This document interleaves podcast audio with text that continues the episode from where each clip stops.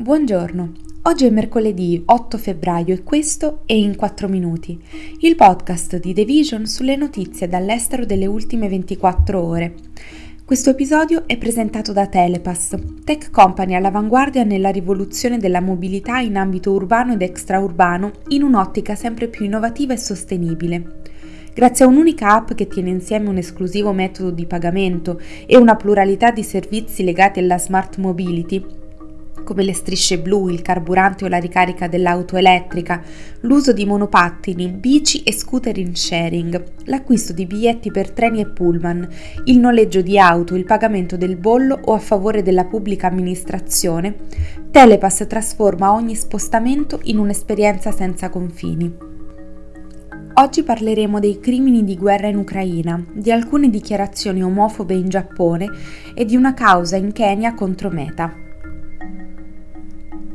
I 25 russi finora condannati per crimini di guerra in Ucraina includono un soldato che ha costretto due ucraini sotto la minaccia delle armi a consegnare computer portatili e denaro, quattro che hanno picchiato e torturato soldati ucraini e due che hanno ammesso di aver bombardato edifici residenziali nelle prime settimane di guerra.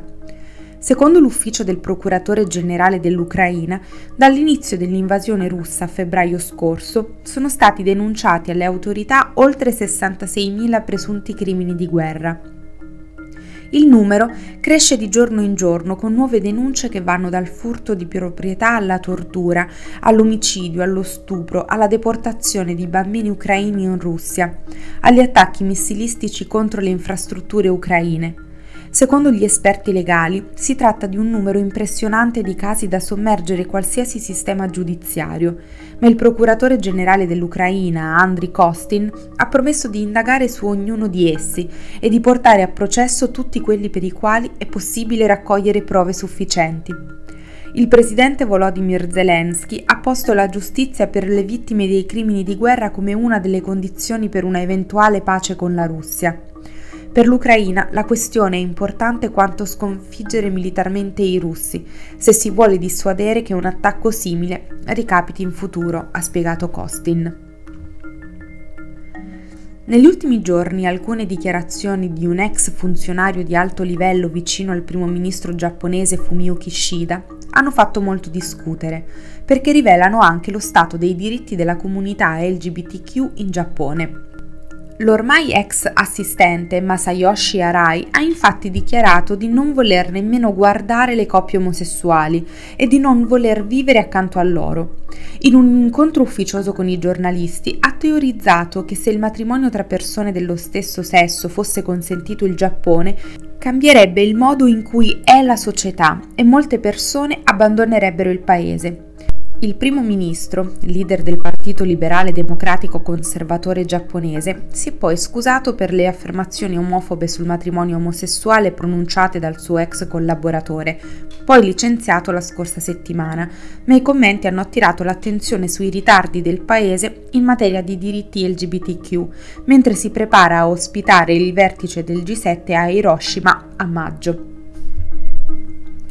Il Giappone è l'unica nazione del gruppo dei sette a non consentire il matrimonio tra persone dello stesso sesso e la sua legislatura nel 2021 non è riuscita ad approvare una legge che cercava di proteggerle dalla discriminazione.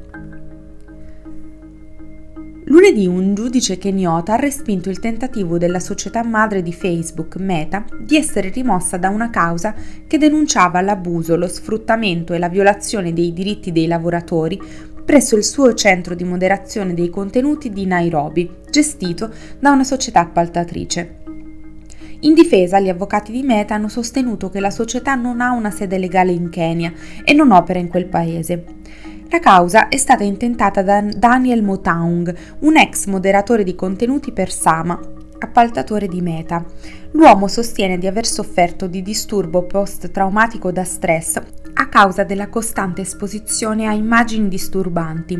Motaung afferma inoltre che Sama ha sottoposto i lavoratori a condizioni di lavoro irragionevoli, tra cui retribuzioni basse e irregolari, violazioni della privacy e della dignità e un supporto inadeguato per la salute mentale.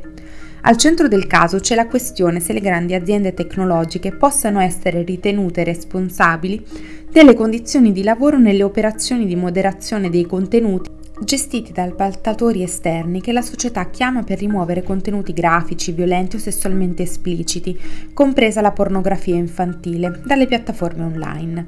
La visione ripetuta di questo genere di immagini può causare stress psicologico.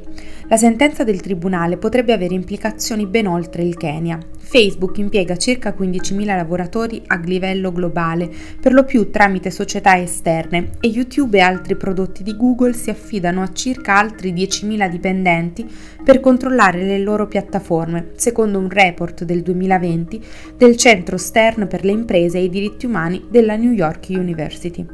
Questo è tutto da The Vision, a domani.